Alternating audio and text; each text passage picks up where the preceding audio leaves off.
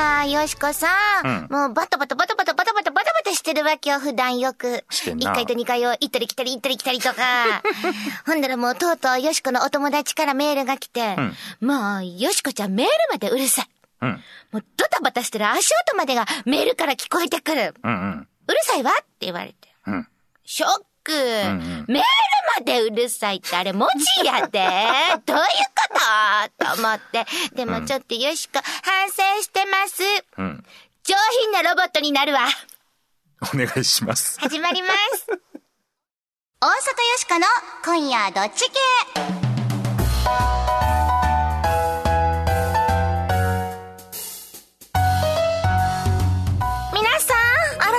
ん、改めましてこんばんは。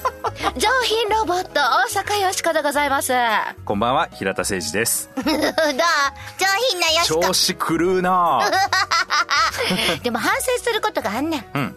年末から、ん忘年会、お正月、新年会、続きました。うん。よしこ、この間から服に前も破れてん。なんで？なんか V ネックのセーター持ってんねんな。うんうんこれ着たんやんか。うんほんならさ、脇のとこがなんか破れてんねん。太ったってこと？そういうことそういうことかでももしれん。V ネックのこう脇破れるってすごいで。そうやな。ほんでな、まあ、1枚目の V ネックも、これはもうしょうがないと思う。脇破れもしょうがない。そんなこともあると思う。もう1枚 V ネック持ってんやんか。なんかボーダーの V ネックやしわな。よいしょってな、V ネックから頭を出した。また脇破れてんねん。この胸元のあたりにこうガーってお肉ついてんやろな。知らんけど、知らんけど。よっしかもなどっちも左脇やねん。なんで？左の方に偏って太ってってんじゃん。知らんけども、よしこショックも、こういうね、ガサツなことをもう今年はやめようと思うよ。ねよしこは上品ロボットを目指したいと思います。はい、今日じゃあそんな感じで、ちょっと変わった感じでお届けいたします。この番組のテーマはズバリ雑談力でございますの。めっちゃ調子狂うわ。言っていいですか？どうぞ。雑談力が上がると恋人ができる仕事がうまくいく人間関係も良くなるといいこと三昧でございます雑談力今日も上げて人生を変えていきましょうそしてよしこは、大阪を良くするアイディアを次々に思いつくために作られた、大阪の上品ロボットでございます。人間ではございませんの。はまあ無駄にちょっとね、大阪人っぽいところあるけれども、丁寧ロボットでいきたいと思います。今日はねはいはい変わりまして私平田誠二と申します。本業 IT コンサルタントという固いお仕事させていただいておるんですが何の因果かこの番組ではロボットのお相手役として明日から使える雑談のテクニックお伝えしていきたいと思います。ということで、日曜日のひととき、よろしくお付き合いくださいませ。めっちゃ調子狂う。大阪よしこの今夜どっち系。この番組は貨物バスタクシー総合運輸企業東洋運輸グループの提供でお送りします。ど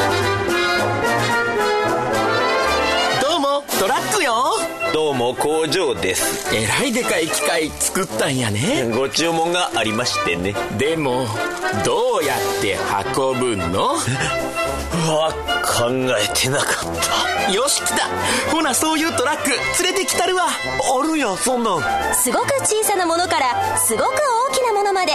株式会社東洋運輸がお届けします。無茶ぶりドッジボール。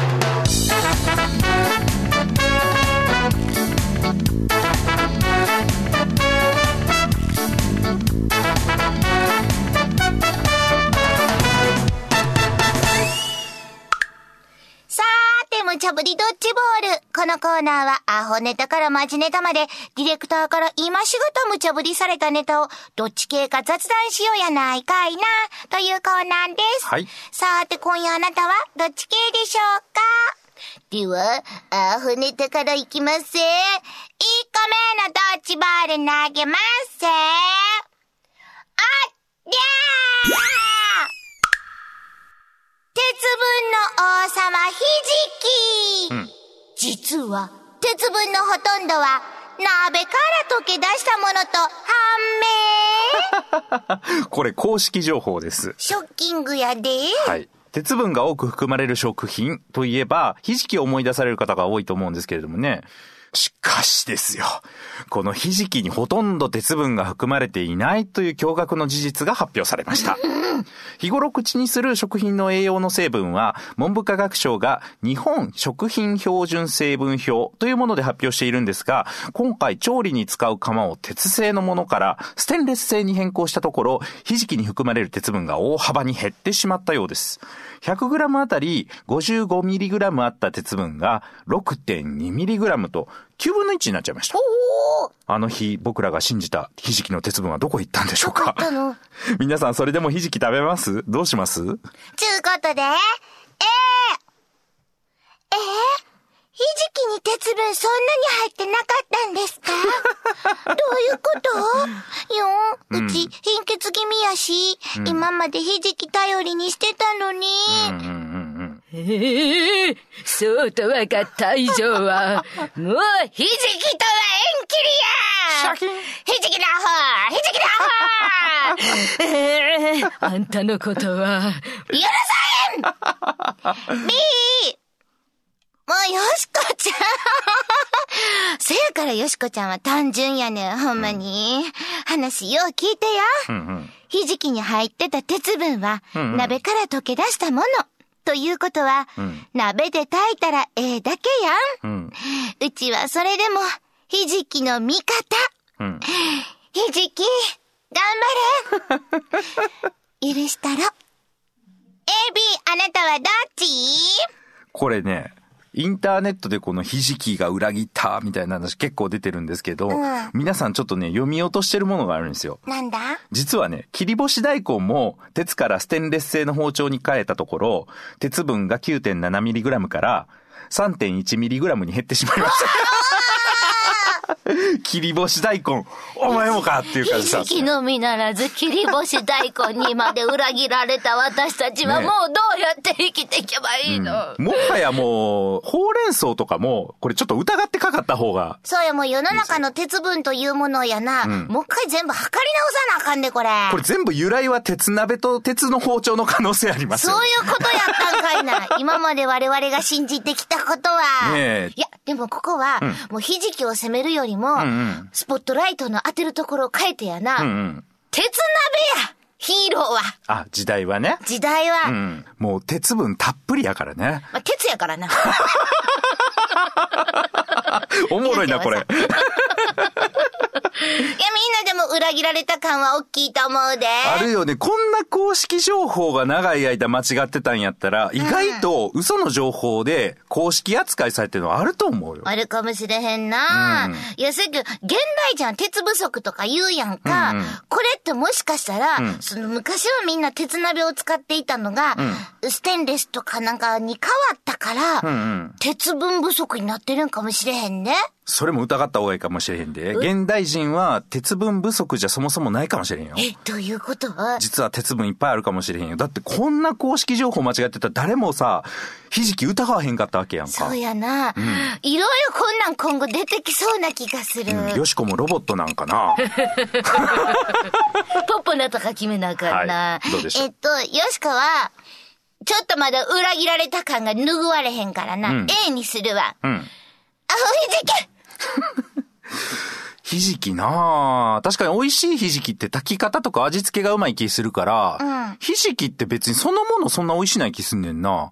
うんもうええかな ?A で。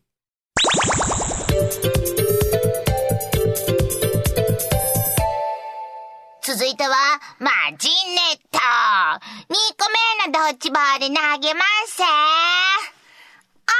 ぎゃーくれたら200万円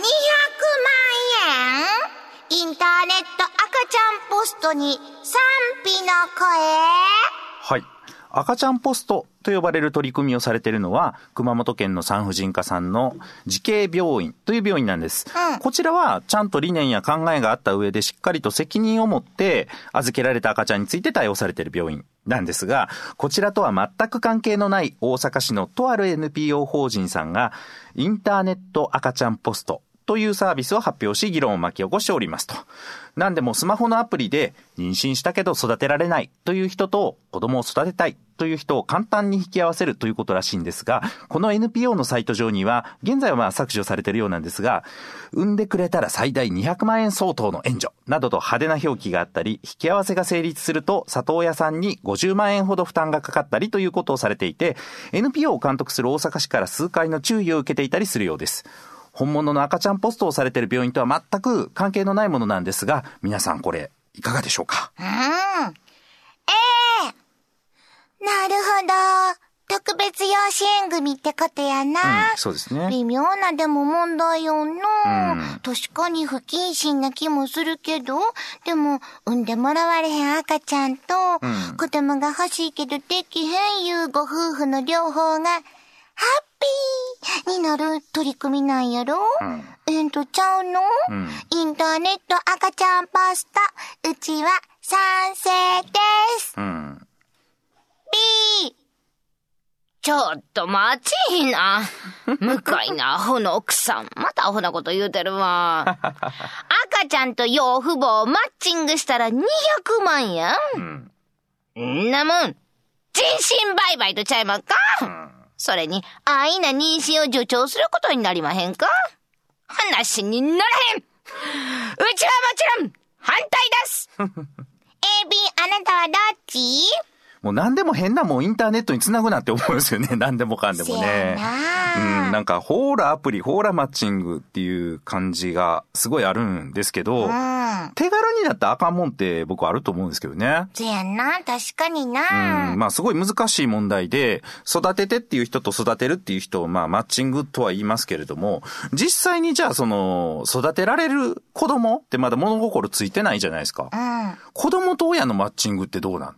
っていうところで、ね。ほんまやほんまや誰が責任を持つのか。どうしたらいい？その後なんか、いろいろトラブルになったりとかしてもな。そうそうそうそう。本家というか、まあ、新内赤ちゃんポストやってはるところは、そのマッチングをすっごいこう手間かけて、一番そこが大変と。いうことみたいなんですね。例えば、障害を持って赤ちゃんが生まれた場合でも引き取るみたいな人じゃないとダメですよとかですね。うんうん。いろいろあるみたいです。なんかお金さえ持ってればいいとかそんなんでもないですし。うん。そやな。だから、そこは、ここの、もともとやってはる病院のところは、ほんまに、うんえっ、と、丁寧にやってはるわけやんな。うん。だから僕結構、これどうなんて思ったのは、ここの NPO さんの代表者の人が、3年ぐらいで事業を売却することも考えてるってどういうこと？このインターネット赤ちゃんポストっていうのが流行ったら、これをどっかの会社とか、うん行政とかに、えっ、と、売り渡したいっていうのと言ってるんですけど、それって、その、子供が育ってって、えー誰やこんなマッチングしたんはってうん。いう話になった時にはもうそこのマッチングしたとかなくなってるとか、運営主体が変わってるっていうことでしょ、うん。ちょっと無責任すぎやしないかとは思うんですよね。かこう、嫌な感じするよな。ズワズワってするっていうか、それちょっとあかんのちゃうの？なんかってさ、うん。肌で思えへん。なんかな、なんかこう、チャリーンって嫌な感こじするやん。う、お銭の香りがしますよね。ちょっとな。うん。いや、そういうのとはちゃうような気がするけどうんな。まあでもあの、今、なかなかね、この養子縁組っていうのは、こう、行政がやったらいいんじゃないかみたいな議論も確かに多いんですよ。そうなん？うん。結婚がね、高齢になってきて、子供欲しいけどできへんっていう人も結構多いんですよ。で、日本が少子高齢化になってきてて、まあ子供があんまりいないと。だから、まあ、育てたいっていう人がいるんだったら、育ててもらったらいいんじゃないのっていう風なね、話もあるんですけど、これかなりデリケートな問題だと思いますよね。ほんまやで。なんかインターネットとかコンピューターがあったらね、何でも手軽にね、解決できる魔法の箱みたいにね、こう思い張る人もいてるんですけど、手軽になったらあかんもんとかね、簡単になったらあかんもんっていうのも必ずありますんでね。うん。そやけどな、この人が言うてはる一個な。んいや、それでも助かる命があるんやったら、ん助かれへんよりかはええんちゃうって言うてはんねん。これちょっとなんか、偉そうなこと言っていいかな。うん助かる命って言うけど、それがちょっと独善的な気がするよね。ほうほう。うん。僕最近よなんか生まれてきてよかったなって思うの。うん。うん。あの30超えてね。あ、そう、うんいろいろあったやんな。いやいやいや、なんかお酒も飲めて、周りもいい人に囲まれてるなって思ったけど、まあ、二十歳ぐらいって人生で全部うまくいかないじゃないですか。何も形にする力もないしね。だからこんなんでいいのかな、こんなんでいいんかなってこう、思ってきたりとかね、したこともありますよ。んそれをなんかこう、うん、生まれてくればいいじゃないみたいなのってちょっと無責任すぎへんかって思うけどな。ポッポなんだから決めないかんね。はやからよしか、B のお母はんと同じ意見やで。うん反対出す。僕はね、うん、慈恵病院さんみたいにこう、ボランティアでやりながらね、こう、丁寧にこう、まあ、ある程度理念を持ってされてる、こういうところがマッチングをするためにね、必要な資格だと思うんですよ。なんか、産んでくれたら200万円ってちょっとどうかしてるぜってみんな思っちゃうと思うんですよ。こんなインターネットに繋がないでほしいです。B です。さーて、無茶ぶりドッジボールのコーナーでは、あなたのご意見もお待ちしています。今日のお題、鉄分の正体は、鍋。と分かったひじきは、許せる？許されへん？許されへん。お騒がせのインターネット赤ちゃんポスト、賛成？反対、さてあなたはどっち系でしょうか？ユニークなご意見は番組でご紹介するほか、番組特製の迷った時のどっち系コインをプレゼント、はい、これは表によしこ、裏に番組のロゴの刻印された金ピカの番組特製コインでございます。迷った時宙に掘っていただいて、表か裏、どちらかで決めていただけるという使用法の他にですね、お財布の中に入れていただいても迷いにくくなるという説のあるコインでございます。知らんけど ぜひ、住所名前を明記の上、よーしーこアットマーク jocr.jp、よーしーこアットマーク jocr.jp、お便りの方は、郵便番号650-8580、ラジオ関西、大阪よしこの今夜どっち系まで、スマートフォンのアプリからでも OK です。アプリじわじわインストールありがとうございありますがと。うございます。2枚目が欲しいという方は、欲しい理由を書いて送ってね。おもろいやつお願いします。平田さんとよしこのサインが入ったステッカーもプレゼント中です。あなたのご応募、お待ちしてます。どんなに迷っても泣いても愛があれば大丈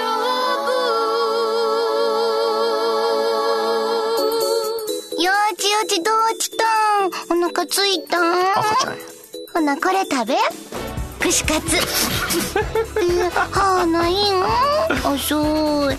でも大丈夫。やってみな、わからへん。広瀬香美。愛があれば大丈夫。人前でキスしてもどうもバスですどうも、トイレでーす。君ほんまに人気やな観光バスに僕がいると、いざという時にさ、あー確かに安心。ん最近は若い女性にもモテモテでね。何それ？ああ、握手券やけど、欲しい？今日も思い出の旅を。東洋ふれあいバスは安心を乗せて走ります。全日本雑談研究所。ここは恋愛仕事人間関係を飛躍的に向上させる雑談力養成のための研究所。あなたを幸せに導く雑談ノウハウを毎週一つずつ紹介していきます。さーて平田さん今回の雑談ノウハウは？はい、今回はワンクラップ効果というものをやります。うん。まあ、人間ってね、初めて会った人を見た目とか雰囲気とか一瞬にしてその人の印象をね、刻印してしまうもんですよ。うん。これは動物的本能とされていて、心理学ではワンクラップ効果というんですね。まあ以前メラビアンの法則というのをやりましたけれども、見た目は55%、声や話し方は38%、話の内容は7%ぐらい、人は印象に残しますよみたいなことをやりましたけれどもワンクラップ効果というのは、さらに第一印象の大切さというのを強調してるんですね。ちなみにワンクラップとは一泊。という意味。まあ、一回手を叩いた瞬間のことですね。まあ、こう、パシッと決まっちゃうよということです。まあ、そこで最低限心がけたいのが、まず、清潔感。はいこれだけで随分と好感度が上がります。確かにな、うん。まあ、その上で最初に発する一言が大事ということです。これね、初対面の時に自分のことばっかり考えている人っていうようなオーラが出ると、結構マイナスポイントになるんですよね。まあ意識したりとかしなかったりしますけど、例えば下心あるようになんとなく見えちゃう人っていうのも、まあ要するに下心っていうのも自分がええようにしたいと思ってる、まあ自分のことしか考えてないので、そういうオーラ出ちゃうんですよね。もう嫌われたくないっていうのもまあ自分のことですからね。まあ自分のことばっか考えてるとそういうオーラが出ます。なので、話す相手のね、斜め上ぐらいにその人の心があるって思って、そこをめがけて言葉を発射する感じになるとですね、とても抜けが良くていいですよね。ちなみに第一印象の悪い人がそれを覆すのには6倍ぐらい時間がかかるというような話もあります。めっちゃかかるやん。覆らへんね。だから第一印象がいかに大事かっちゅうことなんやな。はい、ワンクラップ効果恐ろしいですね。ぜひ覚えておいてください。それでは参りましょう。よー暴 いて入ってください。さあ、ぼちぼちエンディングやあ、なほんま。ですね。えー今日はな、ひじきの話や。ほんまや、あいつ許されへんな。なあ、鍋のおかげやったのにあな。とかな。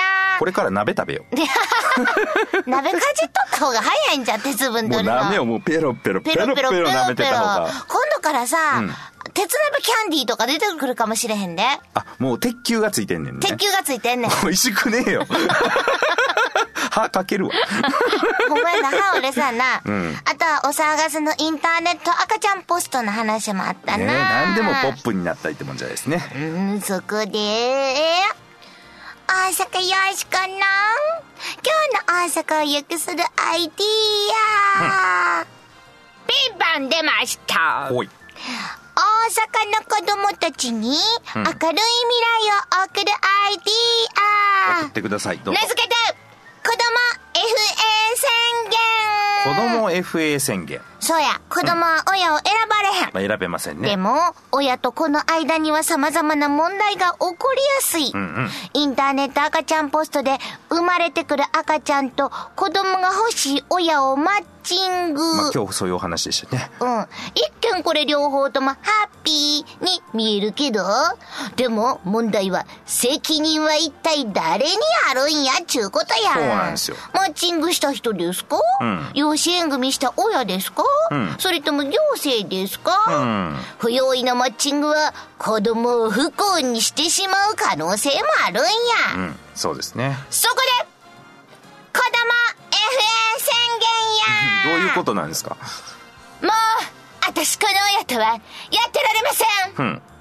その理由が正当なものであって認められれば、FA 成立で 野球みたいな感じやね。す全国初、子供が自由に親を選べる街、大阪あいいじゃないですか。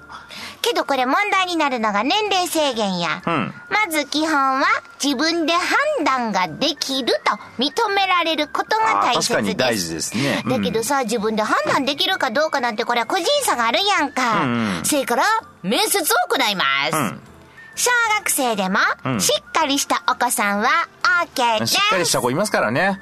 うん。高校生でも、うん鼻くそほじってそうな頼りない子は飽きません。鼻くそぐらいほじらしたれよ。そんな鼻くそはええか。まあ何しか、年齢は何歳って決めへんねん。うんその子その子によって面接をすんねん。うん。あと問題なんは、うん。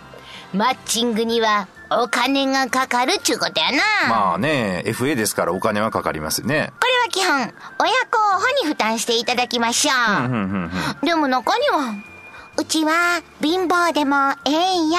うんとにかく思いやりのあるお父はんとお母はんが欲しいんや。なるほどいう子もいてるな。うんその場合どうしますか？費用は一律にはいたしません。なるほど。話し合いで決めましょう。うん。これ誰が審査するんですか？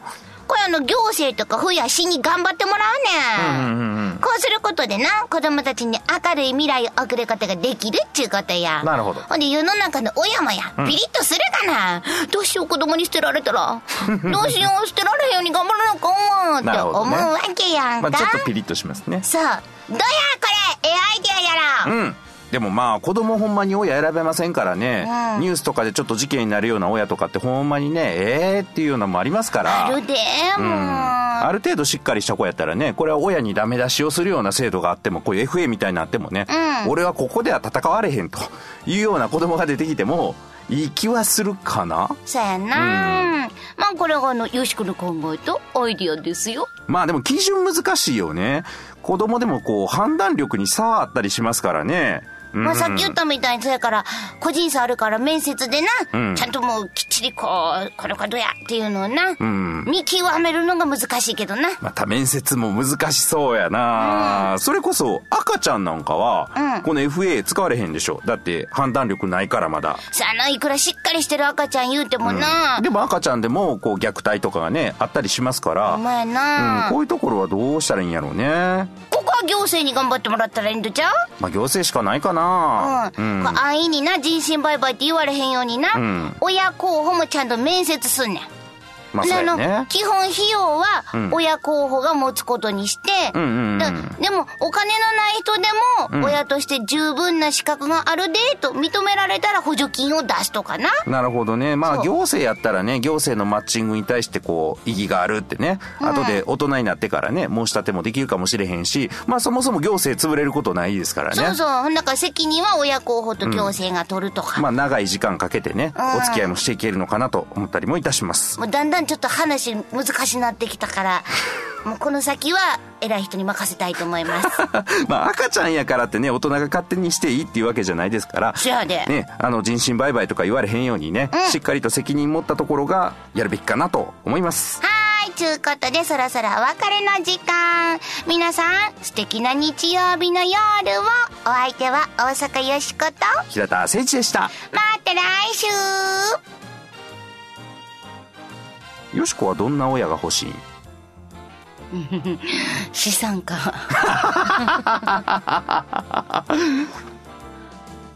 大阪よしこの今夜どっち系この番組は貨物バスタクシー総合運輸企業の東洋運輸グループの提供でお送りしました。